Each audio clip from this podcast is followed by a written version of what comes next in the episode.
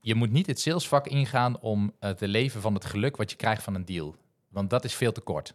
Dat is echt, morgen is het weer morgen of Ja. bijna een uur later is dat gevoel weg. Ja. Maar het verliezen van een deal, dat, dat kan ik nog vijf jaar later, denk ik. Van als ik een auto van zie rijden, denk ik, eh Oeh, dan kan ja. die echt nog pijn doen. Hè? Ja. Dat kan Ja. echt nog pijn doen.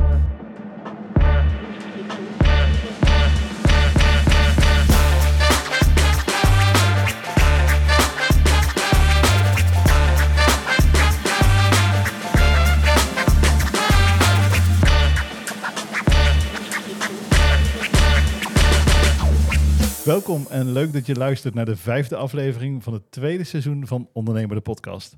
Deze keer in de studio Jan-Jaap en TJ. Welkom. Dankjewel. Dankjewel, Jortijn. Hoe was het vandaag? Hoor net een mooie dag. ja, maar dat was buiten de uitzending. Het is altijd een mooie dag. Het is lekker weer. Sales technisch was het een goede dag. Leuke gesprekken gehad. Mooie mensen ontmoet. Kijk, wat wil je Perfect. nog meer? Wat willen we nog meer? Nou ja, een podcast opnemen. Ja, Ja. altijd. Precies. Lekker bezig. Nou, we beginnen zoals altijd weer met de supersnelle stellingen. Dus bij deze. Eh, wie wilde beginnen trouwens? JJ. Vorige keer ook. Kom erop. Oké, Ja. klaar voor? Zeker. De eerste is CEO's en topmanagers verdienen te veel geld in verhouding tot hun medewerkers. Oneens. Ondernemers moeten verplicht een bepaald percentage van hun winst doneren aan een goed doel. Vanuit mijn goede hart zeg ik eens. Oké. en Goede hart. als, als ondernemer mag je de concurrenten actief belemmeren om marktaandeel te vergroten.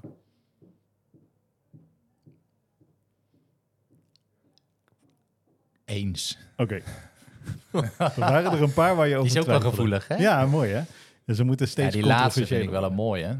De De is twee ook wel horen. hoor. Maar, Ja, eh, dat klopt, maar we hebben nog even, toch? Ja, zeker, zeker. Als we dat doen. Ja, actief belemmeren. Ja, afhankelijk van op welke manier dat is. Als het op een Mhm. ethische manier is, denk ik dat het alleen maar de concurrentie versterkt onderling. Ja. Ik denk dat je vanuit marketing heel erg je concurrent actief kunt belemmeren. Mhm. Wat hopelijk leidt tot meer sales. Ja. Toch? Daar moet je ook blij van worden. Volgens mij is dat het, Nou. mooie, het mooie spel, toch? Denk Ja, ik? het- ja, sowieso. Ja, ik denk wel tot- persoonlijk tot een bepaalde hoogte hoor. Want, nee, maar eh, als het ethisch blijft en tot ja, aan een bepaalde precies. hoogte. Ja. Geen modder gooien of... ehm, Maar belemmeren gaat een soort van uit van iets negatiefs. Terwijl nou, daarom twijfelde juist- ik heel erg ja. door de vraagstelling. Ja. Dat ik dacht, het is een prachtig spel, hè? Ik bedoel, daar worden we ook sterker van. Dat doen we denk ik op dit moment ook. Maar wel altijd dat we onszelf nog steeds in de spiegel aan kunnen kijken. ja, En En, daar zit vanuit het eigen denk ik kracht. En vanuit eigen kracht, Ja. inderdaad. Maar soms kun je de concurrent ook belemmeren door vanuit je eigen kracht iets aan te tonen bij de klant. Waardoor zij denken, wow, ik wil bij jullie horen, ik wil bij jullie Ja. klant worden. En daardoor de deal bij de concurrent belemmeren. ja. Dus ja. het woord is een beetje negatief, maar dat is afhankelijk van welke lading je erin legt, denk ik. Ja, precies. Hey, als we niet kunnen belemmeren, dan is er niks meer aan. Nee. Toch? nee, dat klopt. Maar ik vind bijvoorbeeld adverteren op de naam van de concurrent. Dat vind ik bijvoorbeeld als in, in marketing oogpunt, zeg maar, dat vind ik niet heel chic of zo om te doen. Nee, oké, maar dan wordt het niet meer ethisch. En dan Nee, kan dat- jij jezelf niet meer recht in de spiegel Dat, dat gebeurt toch best wel veel? Zeker. Nou, sterker nog, als je googelt bijvoorbeeld naar grote Amerikaanse ERP-pakketten. En dat je dan bijvoorbeeld zegt, eh, ehm, nou, ik, ik zoek naar een bepaald merk. En dan dat er gewoon advertenties naar voren komen. En je zegt oh, ben je hier naar op zoek? Dit is een veel beter alternatief. Dus Ja. waarbij je gewoon letterlijk de naam van je concurrent gebruikt in je Maar waar- in je waarom zou dat niet ethisch zijn? Nou, dat laatste vind ik misschien niet ethisch. Want daar zeg je, ben je hier naar op zoek? Dit andere is veel beter. Maar wij, ik weet trouwens niet of wij dat doen. Eh, maar het gebeurt toch heel vaak dat ik zoek ergens op en er komt gewoon de concurrerende Ja. naam bovenaan te staan. Ja, zonder precies. even verder een waardeoordeel over de merknaam van de ander te vertellen. Ja, ja, dat kan. Maar dan, dan zoek je zeg maar naar het bepaalde onderwerp en wat die concurrent ook aanbiedt. Pre- nee, precies, ja. Maar als je bewijs van letterlijk op Voxer zou googlen en iemand zou met die zoeknaam adverteren, wat gewoon mag, want we hebben, dat, we hebben wel onze merkenrecht, zeg maar, het recht van, van Voxer beschermd, maar niet binnen Google Ads. Mhm. Maar goed, dat vind ik dan niet helemaal ethisch. Maar als je bijvoorbeeld zegt, eh, ik, eh, ik zoek Pickwick thee en dan komt ijs die, eh, hoe de Lipton komt dan boven. Is, is, ja, is dat dan erg? Ja, ik, Ja. ik, Nee, ik, ik vind dat ook niet erg. Ik wist niet dat daar marketing eh, codes voor waren, dat we dat met elkaar niet doen. Ja. Een soort van. Of klikken op de advertentie van de concurrent. dat vind ik wel... eh, dat ja, gebeurt best wel vaak, toch? Ja, dat, Zeker. dat, Ja. dat, dat, dat, dat is gewoon kinderachtig. Ja, precies. Zeker als je een kosten per klik hebt van ongeveer een tientje. Precies. Ja, dat is toch Oké. zonde. Maar we, kunnen, we weten ook gewoon wie het is, dus we kunnen ook gewoon een factuur sturen. Ja. dat lijkt me echt prachtig om te Ja, doen. ja, alsjeblieft. Huh? Oké, cool. Mooi. Ehm, TJ, dan gaan we door eh, naar de stellingen van jou. Yes. Eh, de eerste is, het hebben van een duidelijke visie is van cruciaal belang voor het succes van een ondernemer. Eens. Als je geen leiderschap toont, krijg je nooit een veerkrachtig bedrijf. Eens. En vakbonden zijn schadelijk voor het bedrijfsleven.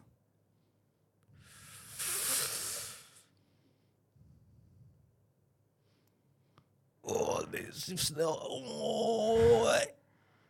Eens. Oké. Oh. Oeh, hier zit een verschilletje, denk ik, of niet? Weet niet, jij mag kiezen welke je wil eh, bespre- bespreken. Dus, eh, Dan neem ik bij deze gewoon even de leiding en dan zeg ik die laatste. Vakbonden zijn schadelijk voor het ja, bedrijf. jij twijfelde erover. Dat is denk ik, om denk ik door het Ja. beeld dat vakbonden van oudsher, of dat wij van Nou, vakbonden hebben van oudsher. Kijk, ik, ik denk dat vakbonden goed werk doen en kunnen doen.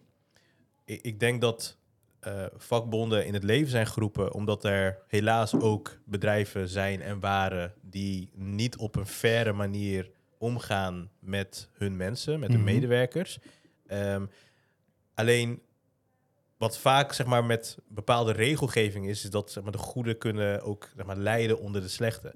En ik heb af en toe in bepaalde situaties het gevoel dat, eh, dat vakbonden zeg maar, soms te ver willen gaan ten Mhm. koste van ja, alles of zo. Ehm, en en, en, en daarom, daarom zeg ik nee, maar nogmaals, het, het, de vakbond is uiteindelijk gewoon een resultaat van het feit dat werkgevers het niet goed hebben gedaan. Dus Ja. ehm, weet je, zorg gewoon dat je goed bent voor je mensen, dan heb je heb je geen er-. Voel Ja. je die pijn nu als ondernemer of heb je daar altijd zo over nagedacht? Of bekijk je het nu Nee, ik bekijk het nu kant? echt vanuit Ja. een ondernemersperspectief.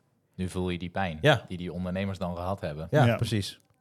Als ze het over elk klein, klein detail moesten hebben en zelf dachten het misschien wel goed te doen. Juist. Ja, precies. Maar dat, ja, los van hè, de, de, de, de echte uitwassen, denk ik, of hoop ik in ieder geval, als ik ook naar onszelf kijk, we proberen alles echt vanuit een oprechte intentie goed te Mhm. doen voor, voor het bedrijf, voor onze mensen, Ja. voor de wereld om ons heen. Eh wil niet zeggen dat je soms verkeerde keuzes maakt of dat het altijd goed uitpakt, maar de, de intentie. En ja, nogmaals, als je daar dan heel eh, recht tegenover gaat staan en zo'n confrontatie opzoekt, ehm, terwijl je ja, daar misschien op een andere manier eh, mee om kan gaan of meer begrip kan tonen of meer, misschien een iets meer langere termijnvisie eh, ook vanuit de vakbond kan hebben, dan eh, ja, zou dat denk ik beter zijn. Ik denk ook niet dat er een ondernemer, mag ik hopen in Nederland, is die zo opstaat en denkt, nou weet je wat ik vandaag eens ga doen? Ik ga mijn medewerkers eens even, of mijn personeel, hè, moet je dan ook zeggen, ik ga mijn personeel vandaag eens even extreem moeilijk maken. Nee, maar het is wel vanuit zeg maar even ons perspectief gedacht. Want ik Mhm. denk dat er, hè, er vindt een, een hele hoop uitbuiting eh, plaats. Oh ja, 100%, Eh, ook ja. gewoon in Nederland. Weet je, ook eh, met arbeidsmigranten die eh, met twintig op een kamertje leven en Mhm. daar eh, 300 euro pp voor moeten betalen. Weet je, allemaal van dat, dat gebeurt gewoon. Ja, dus er zijn gewoon Wij werkgevers moesten die... onszelf eh, daar van de week toch nog op wijzen. Volgens mij wijsde jij mij erop. Wees, ja. Zo, wat kunnen we dit nog... Was het ook een lange dag vandaag? plaats van een mooie dag. wow, ik, ik, ik voelde mezelf al van binnen. En toen kwam klopt die ook. dus Ik denk, als nou niemand wat zegt, dan... eh, weet je, zo, Maar helaas, gelijk de volgende seconde af. Nee, maar we wijsden daarheen. Dat was... Oh, nee, ja. nee, hou maar op. Ehm, eh, we hadden het ook even. Oh, dat jij mij erop wees dat, ehm, dat ik even in onze, bijna in onze eigen bubbel zat. Mhm. Dat ik dacht van dat ik me even niet meer voor kon stellen dat een ander er niet zo in zat. Ja. Hè? Ja, en dat, dat ging er ook over goed werkgeverschap. Ja. Ehm, ik weet even niet meer, we hadden We kregen de vraag van een sollicitant, eh, waar ben je het meest trots op? En wij zeiden allebei onze mensen. Mhm. Ja, los van elkaar in een ander Ja. gesprek, hè? Precies. Ze stelde mij daarna de vraag in een Ja. volgend gesprek waar hij niet bij was en ik wist niet zijn antwoord.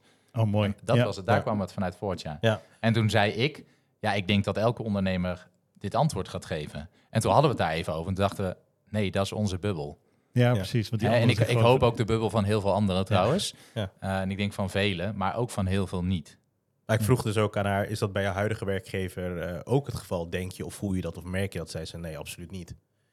Nee, Dus, dus, het meest dus trots op die dikke, op die dikke Porsche die voor, voor de deur Ja, staat. misschien wel. Zou ik ook Het een trots op zijn. een Ja. hoeft, ander, een hoeft ander niet uit te sluiten. hè? Nee, nee. Oh, ja, precies. Maar dan kom je wel weer terug op die eerste stelling bij mij. Eh, ja, dat inderdaad Ja. ondernemers eigenlijk gewoon eh, te veel eh, geld verdienen in verhouding tot de medewerkers. Nou, dat ging over CEO's en managers. En topmanagers, En topmanagers. Dat Jij staat vond van even- niet, hè? Dat Dat stond even los van de ondernemer. Ja, ja dat is wel waar. Nee, ik denk dat dat in bepaalde sectoren echt schrijnend is. Wat Mhm. het contrast is ten opzichte van hun salaris versus dat van hun medewerkers. Ja. Zeker. Uh, maar ik denk niet dat je daar iedereen over één kam kan scheren. Nee, maar überhaupt salaris, misschien moeten we daar eens een keer een podcast ook aan wijden.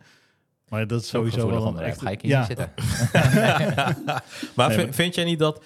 eh, i- laat het zeg maar iets, iets kleiner maken dan. In een branche waarin eh, medewerkers het minimumloon verdienen... of ehm, Nee, daar ben ik het, onder het, tuurlijk. zeg maar... eh, Tuurlijk. dus onder het bestaansminimum eigenlijk aan, aan het leven zijn. En dat, dat zeg maar de CEO en topmanagers met miljoenen zeg maar, Nee, dat is, naar gewoon, gaan. dat, Dat, is gewoon schrijnend. Ik heb, mijn vriendin werkt in de zorg. En Mhm. ik weet hoe hard zij werkt met, en met wat voor hard zij werkt voor de zaak.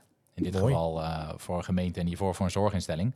En ik kan ook wel lichtelijk inschatten wat daar de topmanagers verdienden of de CEO's. Ja, dat is echt schijnend. Ja. En zij maakte echt veel uren. Ja. Werkte keihard voor de mensen. Mhm. Voor een nou, best goed salaris, hè, maar voor een schijntje wat daar verdiend wordt. Ja, dat is wel echt, dat doet gewoon pijn. ja. Ja. Dan ben ik het niet eens met de stelling. Nee, nee, dat snap ik. Maar maakt dat jou dan geen topmanager? Nee, sorry. dat is een heel ander onderwerp. Ehm, nou, heb je nou zelf nog een stelling die je in de podcast terug wil horen? Dat kan. Ja, stuur dan een mailtje naar marketing.foxter.nl en wie weet hoor je jouw stelling in een van de volgende afleveringen terug. Misschien moet, zouden we dat stukjes er een keer uit moeten knippen, want volgens mij is het altijd precies hetzelfde. Ehm, maar dan gaan we dus door naar het onderwerp van deze week en dat is sales.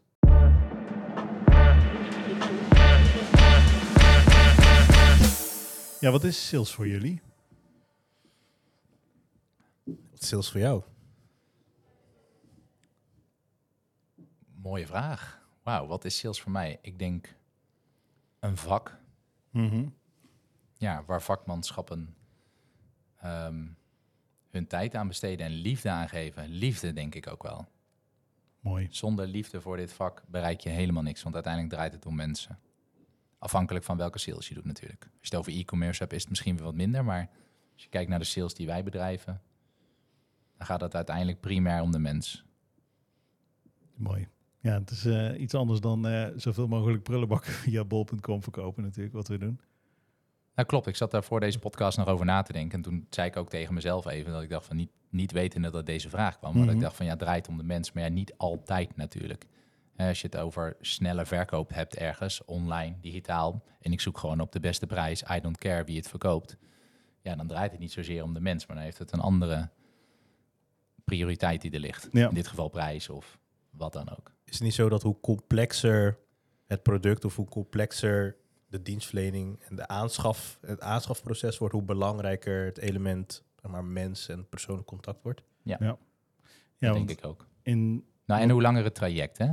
Ja, precies. Meestal is dat natuurlijk in lijn met elkaar. Hoe complexer het is, hoe langer je qua traject, maanden, misschien zelfs jaren, weken, Ja. wat dan ook, Ja. met elkaar in contact bent. Want daar zit denk ik ook wel een groot verschil tussen business to business en business to consumer natuurlijk. Want in, in onze ter vak heb je het natuurlijk veel over de DMU. Hè, dus Ja. degene die de beslissing uiteindelijk maakt. Wat, Mhm. daar zijn, dat zijn veel verschillende mensen. Ja. Dat is niet altijd één. En in een consument is dat natuurlijk wel vaak één. Of tenminste, Of misschien zit er nog... Ja, dat wilde ik net zeggen. Misschien zit er nog een partner achter die er stiekem ook wat van vindt. Ja, dus Maar- je bent meestal bij de juiste DMU meteen. Hè, iemand die een keuken komt kopen, die bepaalt waarschijnlijk ook of die hem koopt of niet, denk Ja. ik. Of die hoeft het vaak niet meer aan mama of papa te gaan vragen of opa of oma. Maar ook daar is het denk ik hoe complexer de sales, dus hoe groter het bedrag, hoe meer het Mhm. persoonlijk element, denk ik, ehm, mee gaat spelen. Ja, Want uiteindelijk denk je van, oké, gun ik deze verkoper mijn 20.000 euro voor die keuken? ja. Of in ieder geval, voor mij geldt dat wel zo. Ik ben daar vrij gevoelig voor, moet Ja. ik zeggen. En dan maakt het mij ook niet meer uit of het duizend... Nou, dat klinkt wel heel arrogant. Nou, dat is niet helemaal waar. Maar of het duizend euro meer of minder is Ja. op een totaalbedrag van, hè? Ja, nou ja, in in het kader van een keuken wil ik in mijn geval gewoon die mooie keuken hebben die ik wil. Conform de specificaties die ik wil, voor de prijs die ik wil. En dan kan je een eikel zijn, maar ja, als jij dat kan leveren, dan boeit, ja. het me niet heel veel. Ehm, waar ik wel heel slecht tegen kan, en, en dat is wel vaak, ja, ik wil geen keukenboeren afvallen verder. Ehm, maar je merkt daar heel erg sterk alle pogingen tot beïnvloedingstechnieken. Die Mhm. misschien bij andere mensen wel werken. Maar omdat ik daar zo bewust van ben, omdat ik zelf ook Ja. heel lang sales heb gedaan, Ja, erger ik me daaraan. En dat, Ja, eh, dat dat, kan bij mij wel averechts werken. ja, Ja, maar die technieken komen steeds meer naar voren hoe korter het sales traject is. Ja, precies. You, you got one shot. ja precies. Jij loopt naar Ja. binnen en je moet ervoor zorgen dat diegene met een keuken naar buiten loopt. Of bankstijl, Ja. maakt Ja. even niet uit. Hè. En, en dat is natuurlijk super lastig. Hetzelfde is bij een straatverkoper. Iemand die een abonnement probeert aan te smeren voor een krant. Ja, ze hebben Ja. één minuut de tijd. Dus Precies. elke charme of sales techniek moet in de, in de strijd gegooid worden. Want als je doorloopt, is het klaar. Ja, maar laten we even bij een, bij een keuken. Een keuken kost 20.000 euro. Hè, een beetje, een beetje keuken. Dat is voor de meeste huishoudens een serieus bedrag en een serieuze investering. Ehm, dus je, je zou ook een, een soort van andere benadering kunnen hebben, waarbij je ehm, iemand meer gaat begeleiden en uiteindelijk richting die keuze. Dat is ook een sales techniek. Mhm. En die, die zou je ook voelen als dat gebeurt. Alleen dan voelt het natuurlijker aan. Ja, maar dit is echt, oké, ga zitten, neem een koffie. Oké, die hier zal ik alvast een tekening voor je maken. Want als hè, de Ja, tekening, dan, dan, dan is het alweer een Ja. hobbel om Ja. die nee te zeggen. Hè? Dat, weet je, Ja. en, en, en dat vind ik frustrerender dan. Kijk, wij, wij zeggen ook, hè, sales is ook ehm, mensen helpen inkopen. Tuurlijk, het, het is, je neemt iemand mee, je probeert iemand enthousiast te maken. ehm, maar ook het belang van die klant. En, en, en bij zeg maar, toch even de keuken verkopen, of, Mhm. of soms ook die auto verkopen, voel je gewoon meer van oké, hè, ik wil zeg maar die euro's verdienen. En, en dat is misschien een andere intrinsieke motivatie of zo. Los van dat elke sales natuurlijk gewoon deals wil scoren. ja. Verkopen is helpen inkopen. Dat Ja. is hem. Volgens mij is dat ooit een quote geweest van Richter Lommert uit een boek. Die zat toch top of mij bij mij. Ik benoem hem wel eens, want je hebt hem van mij gestolen, toch? Ik hoorde hem net even. Ja. Heb ik hem van jou gestolen? Zeker. Maar ik heb hem uit een boek, dus Jongen, echt? we hebben, we hebben zoveel van die One-liners. quotes. Misschien moeten we een tegeltjesbedrijf beginnen. Nou, kan altijd nog. ja. Ehm, in hoeverre is sales dan afhankelijk van marketing? Of zou, zou sales afhankelijk mogen zijn van marketing? Uiteindelijk een goed product verkoopt zichzelf, toch? nou, dat laatste ben ik het niet mee eens. Oké.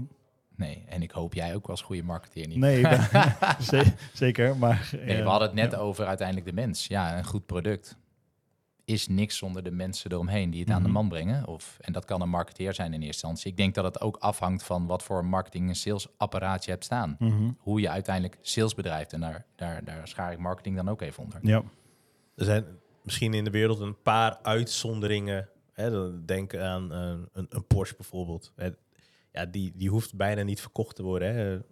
Nou, het is een be- beetje generaliserend, maar hoeveel autoliefhebbers die dromen van een Porsche? Weet je wel? Dat is, ja. Dat- ja en dat iets simpels met een iPhone is dan natuurlijk precies hetzelfde. Je weet gewoon dat je een iPhone wil hebben als je fan bent van het merk iPhone. En dan heb je niemand nodig in de Apple Store die je dan aan zo'n iPhone helpt. ja, Ik denk dat er een paar unieke merken zijn. Maar ook Ja. Porsche doet veel aan marketing. Om je uiteindelijk dat speciale gevoel te blijven Ja, geven. marketing wel, Ja, zeker. mark- precies. Ja. Ja, oké. maar je zei net ook dat, het, dat een goed product uiteindelijk zichzelf verkoopt. Ja. Dat je dat niet Ja. nodig zou hebben. Dat Nou, was ik om weet even te dat, prikkelen. Ja, nee. Jezelf of mij? ja, en jou vooral. ik, denk dat dat, ik denk dat dat niet waar is. Want als ze daarmee zouden stoppen, dan, blijft niet, dan blijven ze denk ik niet de verkoopsales halen die ze nu ook doen. Mhm. Los van dat Porsche natuurlijk al vanuit oudsher een sterk merk is. Dus die, kunnen, die hebben wel even wat credits opgebouwd. Door Ja. heen. ja. Hoe belangrijk is sales dan voor Voxter? Heel Het belangrijk. belangrijkste wat er is, denk ik. Hè? Ja, anders we hebben daar we... even eerlijk over zijn. Bedoel, Kijk maar eens even om die, die podcaststudio om je. Zou die betaald kunnen worden zonder sales? ja, nee, ja, het Ja, niet- weet je, het is nu heel politiek correct om te zeggen... ja, eh, net zo belangrijk als consultancy, Nee, net zo niet belangrijk poli- als... politiek correct te zijn, kom op. Nee. Nee, kijk, het is, het is allemaal... Weet je, uiteindelijk heb je zonder sales heb je niks. Mhm. Ja, en zonder consultant kun je het daarna ook niet wegzetten. Als we de mensen niet hebben, kunnen we het project ook niet verkopen. Nee. Dus nee, de een kan oprecht niet zonder het ander. Maar ik denk dat heel veel bedrijven wel vergeten hoe belangrijk sales is voor je organisatie. Dat is- Ja. dat Uiteindelijk is dat gewoon de pijplijn. Daar begint Ja. het gewoon. Ja. En dat dat is ook uiteindelijk je visitekaartje van je bedrijf. Hè? Mhm. En zeg maar, we hebben het vaak over dat warme bad. Waar we klanten in proberen te krijgen. En dan tekenen ze uiteindelijk de deal. En dan hopen we altijd dat het bad daarna heel warm blijft. Als de Ja. overdracht gaat naar consultancy. Gelukkig gebeurt dat ook heel vaak. We zijn ook door schade en schande wijs geworden, denk ik. Zonder daar eh, andere afdelingen eh, bij af te vallen. Want daar zaten we soms zelf ook bij.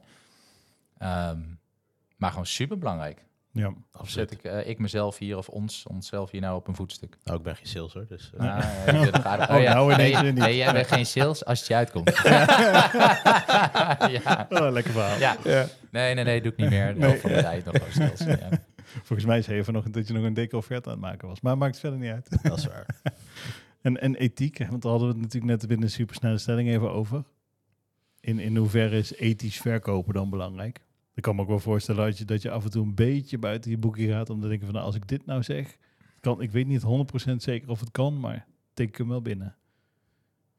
Nou, je hebt, Ja, je, je hebt, nee, je hebt dat- denk ik wel ja. grijze gebieden. Hè? Dat vind ik nog wel een Mhm. grijs gebied. En Ja. dan of het kan. Kijk, wat wij, of in ieder geval ik nooit gedaan heb in mijn salescarrière, en die is nu eh, denk ik 12 jaar groot, is echt onethisch negatief over een ander spreken of Mhm. modder gooien over een, eh, richting een concurrent of over een concurrent. Ehm, ik denk dat we wel eens in een grijs gebied dingen verkocht hebben waarvan we dachten, ah, kan dat in AFAS? Ik denk het wel. Hè? Ehm, of dat we wel dachten dat het kon in- met een omweg. Ehm grijs gebied tikken we wel aan. Maar echt onethisch verkopen, daar zou ik me echt zelf echt super onprettig bij voelen. Ja. Ik denk dat dat ook een van de krachten is. Dat we onszelf voor elk traject dat we verkocht hebben... nog steeds in de spiegel aan durven kijken. Ja. Maar uiteindelijk, en zeker nu, ehm, op het moment dat je onethisch zou verkopen of je zou dingen beloven die je niet waar kunt maken, het bijt je uiteindelijk, toch weer in de kont. Want Ja. het is ons, het is ons precies. bedrijf. Het komt terug. Je, je geeft Ja. het aan een andere afdeling en, en die krijgen de shit Ja. over zich heen. En Ja. nou ja, die shit komt al, uiteindelijk toch weer eh, terug. Ja. En dan zit je toch weer daar met die klant aan tafel met een Ja. klacht en nou, noem het allemaal op. Dus En wat wel eens gebeurt is, is misschien als een klant 100 vragen had... en één, één ding maakte ze dan echt een punt van, of een Mhm. prospect in dat geval... en je wist eigenlijk gewoon, als ik hier ja op ga zeggen... dan is het geen ding meer, maar we gaan het later nooit terugkrijgen... want het is helemaal niet van toepassing of wat dan ook... dan hebben we denk ik wel eens een keer ergens ja gezegd. ja, precies. Maar als dat echt een probleem was geworden... hadden we hem keihard als boemerang weer teruggekregen. Ja. Zeker in onze avondstijd, daar werd je gewoon op afgestraft. Ja, Als jij degene was die dingen verkocht die niet waar waren... of als je te weinig consultancy erbij verkocht om maar een deal te kunnen slijten... ja, dan werd je gewoon op je vingers getikt daarna. Ja. Nou, is bijna nooit gebeurd, denk ik. nee. Nee, zeker niet. Wat is dan belangrijker? De, de orderwaarde of de waarde van de klant gedurende zijn looptijd? Dus de customer lifetime value, zeg maar. In ons geval nu Ja, het tweede.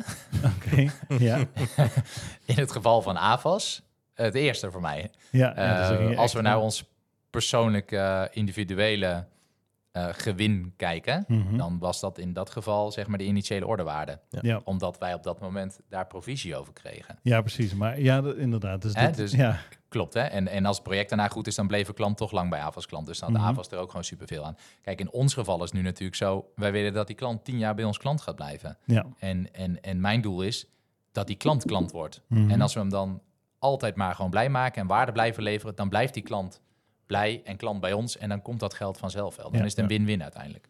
En, en ik, ik denk dat dus aan de voorkant een zo realistisch mogelijk beeld schetsen van wat die klant kan verwachten van jouw organisatie, Mhm. eigenlijk van het totale proces. Dat kan in ieder geval voorkomen dat er een soort van dal, hè, wat je toch uiteindelijk, zeker bij implementaties, hè, Mhm. dus grote processen, heb je altijd pieken en dalen. Ja. Ehm, maar als die verwachting, of als je zelfs dat al aankondigt bij zo'n klant, hè, hè, we gaan momenten krijgen dat we shit krijgen, Ja. het gaat niet altijd goed, wij maken ook fouten. Weet je, Op het moment dat je daar gewoon eerlijk over bent, dan, dan, dan weet die klant dat, verwacht ze het al. En als ze dan die keuze maken, ehm, dan is het gewoon conform verwachting als het een keer gebeurt. Dan zeg je, Ja. hey, ja, ja, daar hebben we het over gehad, maar we gaan het fixen. ja, precies. Want je wist dat dit eraan zou kunnen Precies. komen. Ja.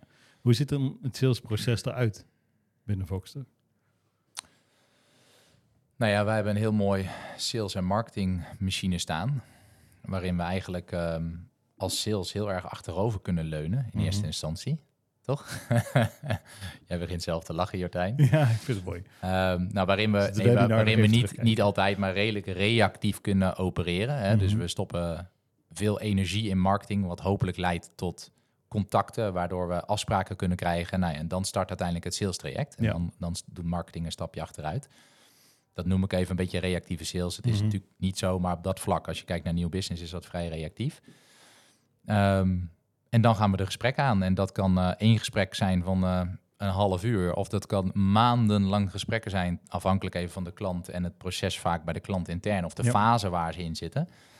eh, om uiteindelijk te proberen die klanten zo blij mogelijk te maken en voor ons te laten tekenen. Mhm. Ja, dan heb je het in dit geval over nieuw business. Ja. Maar bestaande klanten of customer base in het jargon, dat is natuurlijk ook belangrijk. Zeker. Ik denk, ik wilde zeggen, is het net zo belangrijk?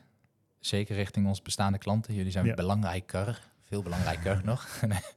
Eh, Maar je denk, uitgenodigd voor de barbecue. nog niet allemaal, moet ik even doen. Ehm, ik denk dat het voor onze organisatie eh, ja, net zo belangrijk is. Mhm. Ja, zeker. Kijk, wij zijn veel meer opgevoed met non-stop bezig zijn met nieuw business. Maar toen hadden we geen eigen bedrijf. Nu heb ik gewoon al het belang bij dat die klant oneindig bij ons klant blijft. Ja. En dat we daar oneindig kunnen blijven leveren. Eh, en dat we gewoon continu waarde blijven leveren. Dus daar zitten we ook volle bak op. Ja. Ja, en dat is wel echt een andere manier van salesbedrijf. Want dan ben je veel meer met relatie bezig. En lange, lange, langdurige relaties opbouwen. En die Mhm. goed houden ook. En vertrouwen komt te voet en gaat te paard. Maar hoe beter je relatie is, eh, hoe meer credits je denk ik hebt. Ja. Eh, dan dat we dat voorheen bijvoorbeeld bij, bij AFAS waren. Maar hoe werkt dan het proces voor sales richting bestaande klanten? Want dan is er niet marketing meer die een lead aanlevert. Nee, die is veel proactiever. Mhm. Ehm, dus dat is continu eigenlijk ook contact houden met de klant. Weten waar de klant staat qua automatiseringsgraad. Mhm. Hè, want dat is denk ik een hele belangrijke. Dus Ja. ehm, eh, dat maakt denk ik de sales bij ons ook heel interessant. Dat je behoorlijk inhoudelijk eh, je kennis up-to-date moet hebben... om op, een, op het juiste niveau met de klant mee te kunnen praten. Op welk Ja. niveau je in de organisatie dan praat. En telkens bezig zijn om die klant naar een hoger niveau te tillen. Nou, ik noemde het net al, we willen steeds waarde leveren. Dat betekent die klant verder brengen, verder automatiseren... verder ad- adviseren, gebruik te maken van AVAS of, of wat dan ook. Mhm. Heel praktisch gezien is dat dus, je hebt eh, klanten van verschillende omvang, eh, klanten die met een bepaalde intensiteit eh, met jouw dienstverlening eh, te maken hebben. En hè, is de intensiteit laag, dan kun je zeggen van nou weet je, dan is één of twee keer in het jaar contact houden, een keer langs gaan is voldoende. En Ja. bij grote klanten met grote projecten waar heel intensief samengewerkt wordt, hè, waar bijvoorbeeld elke week een consultant van je zit, daar wil je misschien elke maand of eh, op zijn minst één keer in het kwartaal eh, een sessie hebben om te kijken eh, Mhm. hoe het eraan toe gaat, of ze nog steeds tevreden zijn, et cetera, et cetera. Ja. En ehm, ja, we, we hebben daar... Hè, hangt ook af van de behoefte van de klant. Hoor. ja, Sorry ik zeker. onderbreek, maar Zeker. Kijk, een, een, een, een, we, we hebben ook een projectleider. Een projectleider heeft ook, zeg maar, natuurlijk een aantal raakvlakken met sales, met, eh, met eh, relatiebeheer. Mhm. Eh, zeker als het langdurige grote projecten zijn. Ehm, we hebben zeg maar, echt nieuw business. Dat is echt, weet je, je moet die deal scoren en dan gaat het over. En relatiebeheer is meer dat, zeg maar, die thermometer erin houden. Ja. En zorgen gewoon dat, dat dat gevoel gewoon altijd op het juiste niveau is. En als het niet is, ingrijpen, hè, een, beetje, een beetje bijsturen. En vaak is dat het enige wat op, eh op relatiebeheervlak nodig is. Mhm. Maar is het dan ook zo dat je... Aandacht is een wettig betaalmiddel. En dat is het volgende tegeltje. Ja. Nee. Maar is het dan ook zo dat je ehm, eh, je medewerkers eh, de mogelijkheden geeft om sales te doen? Want ik kan me voorstellen dat het veel makkelijker is als die consultant ook bij de klant zit. Nou, zeker. Volgens mij hebben we het hier zelfs wel eens een keer in een eerdere podcast kort over gehad. Ehm, eh, we, we, sturen daar ook op, hè? Of Mhm. sturen als in, nou, nou lijkt het alsof we erop sturen dat ze dagen moeten verkopen. Kun, doen we stiekem ook wel een klein beetje.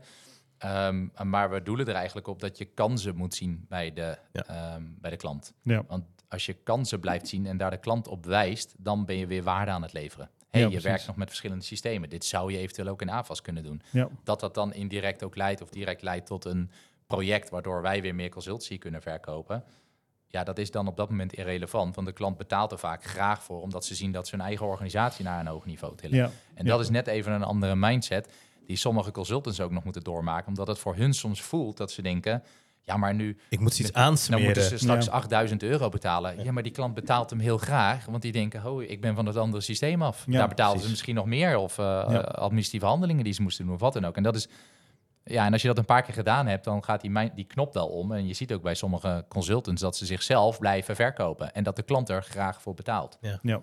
Ja, dat, zeg maar die, die beetje zweem, vieze zweem van, oh, ik moet sales doen. Dat, dat moet er Ja, een dat beetje van sales af. klinkt, Mhm. voelt dan Ja. heel glad. Ja, ja, precies. Ja, ja. Ik moet iemand iets aansmeren, ik moet iets verkopen. Terwijl eh, een van onze kernwaarden is meerwaarde. Ja. Ehm, en dat is precies wat, wat jij zegt. Hè? Het, het gaat niet om Ehm, je, je, je wil extra dagen slijten. Het gaat erom, hey, jij ziet iets. Hey, kun je daar die klant verder mee helpen? Ja, Mhm. nou ja. En als ze daarvoor willen betalen, nou, win-win. Dat, Ja. dat is wat je wil bereiken. Wanneer is... oh, een, van de, ehm, een van de nieuwe directeuren die bij Foxter komt werken, Paul. Mhm. Ik weet nog dat hij in zijn consultantietijd, toen hij senior consultant was bij AVAS, hadden we het er wel eens over. Dan kwam ik bij AVAS werken en zei ik, oh, het is soms zo duur een dagconsultancy. En dat soms ook klanten het niet wilden betalen. Toen zei hij, ik heb nog nooit gehad dat de klanten niet wilden betalen. Want als jij maar genoeg waarde levert op die dag, dan zegt de klant, kom je volgende week weer. Ja. Ja. Dan is 1000 euro voor hun is niks, als je meer dan 1000 euro waard bent. Nee, precies. En plus, als consult zijn, dan kun je je eigen werk natuurlijk ook nog gewoon leuk indelen. Want eh, dan kies je gewoon een klant uit die je het leukst vindt.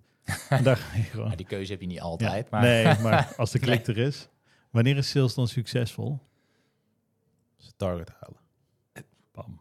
Bij de handtekening. Nou, dus eh, ja, kijk, uiteindelijk draait het in sales niet om één ding, maar ja, je moet wel een deal closen. Kijk, hetzelfde, zeker bij, bij nieuw business. Ja, leuk. Er is geen plek voor nummer twee. Nee. Leuk als je met tien partijen meedoet en je wordt tweede. Haha, goed gedaan. Je hebt 0 euro, net Ja. zoveel als de nummer 10. Ja, ja Het is keihard. Ja. Je bent alleen succesvol als je scoort. Is dat dan ook wat jou drijft, scoren? Ik kan wel heel slecht tegen je verlies. Dat is ook een... eh, ja. Dus was ja, ik zal, ik nou zal nooit vals 1200 spelen. maar- 1225 ace in nee. In dat Maar, WhatsAppje. ehm, oh, die ja. We hadden vorige week toevallig een keer een deal verloren. Ja. Zeggen we dat hier gewoon aan het publiek. ja, Eh, Ja, klein klein deeltje hoor. Ja. Ehm, deed wel heel erg pijn. maar dat is, dat is ook gek, hè? Dan, Ja. Je kan eh 1000 euro verliezen. Dat doet veel meer pijn dan als je 10.000 euro wint. Ja, daar hadden we het van de week over. Dat is ook denk ik afhankelijk van eh, de hoeveelheid trajecten die je verliest. Ik denk Ja, als, als je niet. meer trajecten verliest, gaat dat misschien ook meer winnen. Dat, weet, ik- dat weet ik niet. Nou, Maar dit, dit is bijna arrogant. Maar ja, de, de, je moet niet het salesvak ingaan om eh, te leven van het geluk wat je krijgt van een deal. Want dat is veel te kort. Dat is echt, morgen is het weer morgen of Ja. bijna een uur later is dat gevoel weg. ja. Maar het verliezen van een deal, dat kan ik nog vijf jaar later, denk ik. Van als ik een auto van zie rijden, denk ik, eh Oeh, dan kan ja. die echt nog pijn doen. Hè? Ja. Dat kan Ja. echt nog pijn doen. Eh, je moet je geluk halen uit het feit eh, dat je het plezier hebt in zo'n trajectbegeleider, contact met klanten en alles wat daaromheen hangt. Mhm. Maar uiteindelijk draait het wel om, ja, die deal, die handtekening moet komen te staan. Anders kan het project gewoon niet starten. Klaar, Nee, even heel kort door de bocht, dat is het. Is er dan ook een ROI te maken op sales? Wat bedoel je? Gewoon dat, net zoals dat er een ROI te maken is op marketing. Dat noem je dan de ROMI, de Return on Marketing Investment. nou, Is dat er sales ook op die toch heel, heel duidelijk. Ja, Je hebt En je hebt, gewoon eh, saleskosten keer omzet die gegenereerd wordt. Of Ja. eh, ja, die lijkt mij dat ook. is natuurlijk geen winst, want er gaan nog manuren en zo af, enzovoorts. Nee, Ja, maar dan kan je ROI maken. Ja, ja, Maar daar baseer je trouwens ook je target op. ja, precies. Dus als iemand eh 50.000 euro kost, maar je target is 50.000 euro, ja, dan wordt het lastig om winst te draaien. Ja. Waar baseer jij je target op? Nee, wij, wij, kijken, wij, hebben het sales target of wij werken niet met een apart sales target. We hebben een consultancy target of in ieder geval een bedrijfsbreed target wat verschillende facetten omvat. Ja, Ehm, als directie stellen wij, die, eh, stellen wij die begroting voorafgaand aan het jaar op. En dat doen we in dit geval op basis van de historie die we nu hebben bij Foxstar. Ja. Eh, in combinatie met onze ervaring daarvoor bij AVAS. Mhm. En we gaan natuurlijk nu steeds meer ervaring krijgen en meer jaar, boekjaren zelf krijgen bij Voxstar, waar, Ja. waarop wij onze begroting kunnen maken. Kijk, de eerste jaren was het, ja, uiteindelijk zijn we allemaal precies goed uitgekomen, maar was het toch een klein beetje gokken van, ja, je Mhm. weet het niet, je bent een bedrijf uit de grond aan het stampen. We denken dat we dit kunnen realiseren. ja. Het mooie is dat we het ook telkens gehaald hebben, terwijl het nog best realistische doelstellingen waren, denk ik. dat is misschien wel mooi, hè? Je stelt een doel en je werkt gewoon zo hard dat je hem gaat halen. Ja. Om Mooi. lekker Is, ambitieus te blijven. Daar kan je zelf ook lekker kapot mee maken. ja. is sales eh, makkelijk? Ehm, nou, ik denk dat ik mijn verhaal begon met dat sales echt een vak is. Mhm. Dus ik denk niet dat het per definitie makkelijk is. Ik denk niet dat je moet er wel aanleg voor hebben. Maar Ja. iedereen kan verkopen. Maar wordt dat, het nu makkelijker? Nu je waarom? Drie jaar bestaat bijna. Ik denk dat sales makkelijker wordt als je meer ervaring opdoet. Ja. En in dit geval ervaring met Foxter, dan wordt het wel makkelijker. Maar, Maar het blijft continu vechten omdat de markt verandert en de concurrentie verandert. En Ik vind het grappig als Ehm. mensen zeggen... oh, hij kan goed praten, hij kan vast goed sales. Ja, maar ja, dat, dat is dus niet. Hè? Nee, precies, sales is, nee. eh, je hebt eh, twee oren en één mond. Mag ook gebruik ze in die verhouding. gebruik ze in die verhouding, dank Mooi. voor de aanvulling. Die mag ook op de muur. Eh, en, dat, en dat is het ook echt. Ik denk, kijk, nu zijn we veel aan het woord, maar in een salesgesprek, ja, wie vraagt, stuurt het gesprek. Ja, Mooi. Dank je. jongens, jongens, jongens. Net als jij nu ook doet. En als de klant aan het einde van het gesprek een goed gevoel heeft, en vaak is dat de klant dan zelf heel veel heeft zitten vertellen, Ja, en wij precies. informatie hebben zitten vergaren, Ja. ehm, dan is dat volgens mij de juiste verhouding. Dus dat sluit wel echt aan bij wat jij zei. Ja, die kan goed praten. Nee, ja, dan moet je presentator worden of zo. Of Precies. Ja. wat dan ook. mooi. Of nieuwslezer. Je weet het niet. Podcast inspreken kan ook. Ehm, maar is het, was het moeilijk zeg maar, om je eerste deal binnen Foxen te closen? Want ja, je hebt dan nog helemaal geen bewezen track record. Kan je me überhaupt nog herinneren? Nee, oh, ik zit even heel slecht. Ik zit hem, eh, ik zit hem even terug te halen. Ehm, Nou, ik hoop niet dat die klant het zichzelf nog wel kan herinneren, want dan hebben we nu een uitdaging. Ik weet het niet meer. Nee, dat weet ik niet meer. Yo, dat lijkt zo lang geleden, jongens. Bijna drie jaar het, is, geleden. het is pas bijna drie jaar weet jij het nog wel? Ik, ik kan me echt niet herinneren. Nou, ik, weet, ik weet niet die- jouw eerste deal, maar ik weet wel die van mij. Eh, mag ik dit zeggen? Ja. Want toen werkten we nog eh, in de laatste maand bij AVAS. Dus eh had ik alvast wat voorbereidend werk gedaan. Ja, op de zaterdag. We hadden flexibele werktijd. Oh ja, ja. Nee, nee, kijk, het is niet dat ik sales eh, bezoeken aan het doen was of zo. Nee, maar nee, eh, precies, gewoon maar een belletje. gewoon- en, ja, eh, nee, ik ga voor mezelf beginnen. En, ja. Oh, serieus? Nou, wat ga je doen? En dan vertellen. En Mhm. meer, meer, op, eh, meer op die manier. ja. Eh, nee, dus die, die weet ik wel. En ik weet nog, zeg maar een van onze grootste eerste deals, dat was, eh dat was Skypers. Ja, oké. Dat was daar natuurlijk ook de aanloop dat was onze eerste implementatie. Kijk, en wat daar Ja. misschien makkelijker aan was, denk ik... toen hoefden wij alleen maar onszelf te verkopen. Wij starten met z'n vieren. Dan was het gewoon heel simpel. We zijn met z'n vieren gestart, vanuit Ja. AVAS. En wij gaan het ook inrichten voor je. Ja. Dus je hebt hier Dus- gemiddeld 10,5 jaar ervaring. Ja, je hebt met ons te maken. Ik Ja. verkoop het aan jou, maar ik start Ja. ook volgende week bij je. Ja. En nu ben je iets aan het verkopen, maar je bent ook een ander aan het verkopen. En een Ja. bedrijf of een team of consultants die je moet verkopen. Ja. En als ik aan de voorkant al die persoonlijke klik had met die klant, en dan zei ik, ja, ik ga het ook voor je doen. En ik, en, en ik ga ook zorgen dat het werkt. En ik ga het fixen voor je. En dat betekent Mhm. soms ook dat ik met mijn eh, gebrekkige track record aan consultancy skills, soms ook tot 12 uur 's avonds bezig was om voor die klant te fixen Ja. in mijn eigen tijd. Desalniettemin, de klant was uiteindelijk blij en daar ging het om. Dus ik denk Ja. dat het verkooptechnisch misschien nog makkelijker was aan het begin. Los van dat sommige klanten misschien minder vertrouwen hadden in een bedrijf wat één maand bestond. Ja. Hè, dus en nu kan je, eh, eh, nou ja, gerenommeerd bedrijf, gecertificeerde AVAS-partner, ja, dat, dat, het, dat dekt wel lekker. ja en precies. eerst was het, ja, we zijn met vier man, we zijn drie weken geleden begonnen. Ja. Ja, in coronatijd. En dan Ja. zat ik gewoon thuis in mijn eigen kantoortje, we hadden, we hadden niks. Ja, net mijn headset gekocht. Ja, dus, nou ja, precies. Dus wat voor vertrouwen geeft dat? Maar Hebben we toch gedaan. de, de lijntjes waren wel korter, dus dat maakte het soms wel makkelijker, denk ik. Tof. Welke tips zou je willen geven aan ondernemers die luisteren, die dan willen gaan starten met sales of beter zou willen worden in sales? Oh. Durf de uitdaging aan te gaan. Dus durf te starten met sales. Of als je zeker weet dat het niet voor jezelf weggelegd is, zoek iemand die daar heel goed in is. Mhm. Of die het wel kan gaan leren. Want het is uiteindelijk een vak wat ook met vallen en opstaan gaat. En je moet gewoon echt de kneepjes van dat vak leren. En dat leer je gewoon echt door het te doen en te gaan ervaren. Eh, ken je product goed. Sta achter je bedrijf, achter je mensen. Verkoop ethisch. Ja. Ehm, jij nog aanvullingen daarop? Nou, luister nog een keer eh, de podcast terug voor alle tegeltjeswijsheden. Ja. Ehm, want dan kun je denk ik echt wel wat mee. We gaan er ook gewoon losse snippets van maken op YouTube. Oh, mooi, mooi. Blijf bij jezelf. Ja, Blijf authentiek. ik vind die wel mooi. Ja. Blijf eh, inderdaad bij jezelf. Ja, blijf echt authentiek. Ik denk dat dat heel vaak teruggekomen is dat we, of wat we als feedback hebben gehad van klanten, ook in onze AFAS-tijd wel, Mhm. toch? Dat Ja. ehm, We verkopen met een hart, met een T en niet met, niet met een D. Zeker, die, ja. We hebben er heel veel gejat, hè? ja, het is niet. Ik ben ook echt benieuwd of er zometeen in de directiekamer ook allemaal van dit soort tegeltjes gaan, eh, gaan hangen. Ik kan me nog een kamer herinneren waar bij AFAS, waar die allemaal op de Ja. muren hingen. Nee, maar ja, vooral dat. Ja. En weet je, het is ook lekker trouwens als je...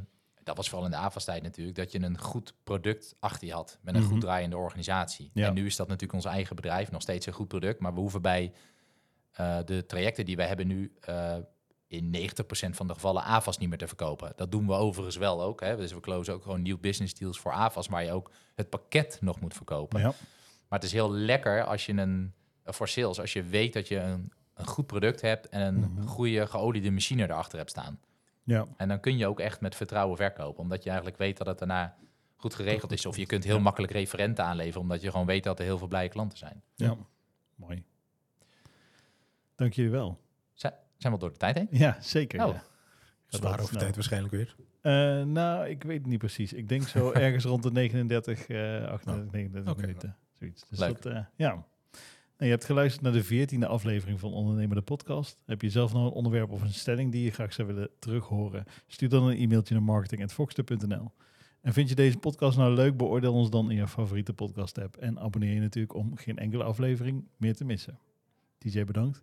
Dank En je. ja, bedankt. Dankjewel, Martijn. Jij weer bedankt voor het luisteren. En eh, tot de volgende keer. Tot de volgende keer. Doei.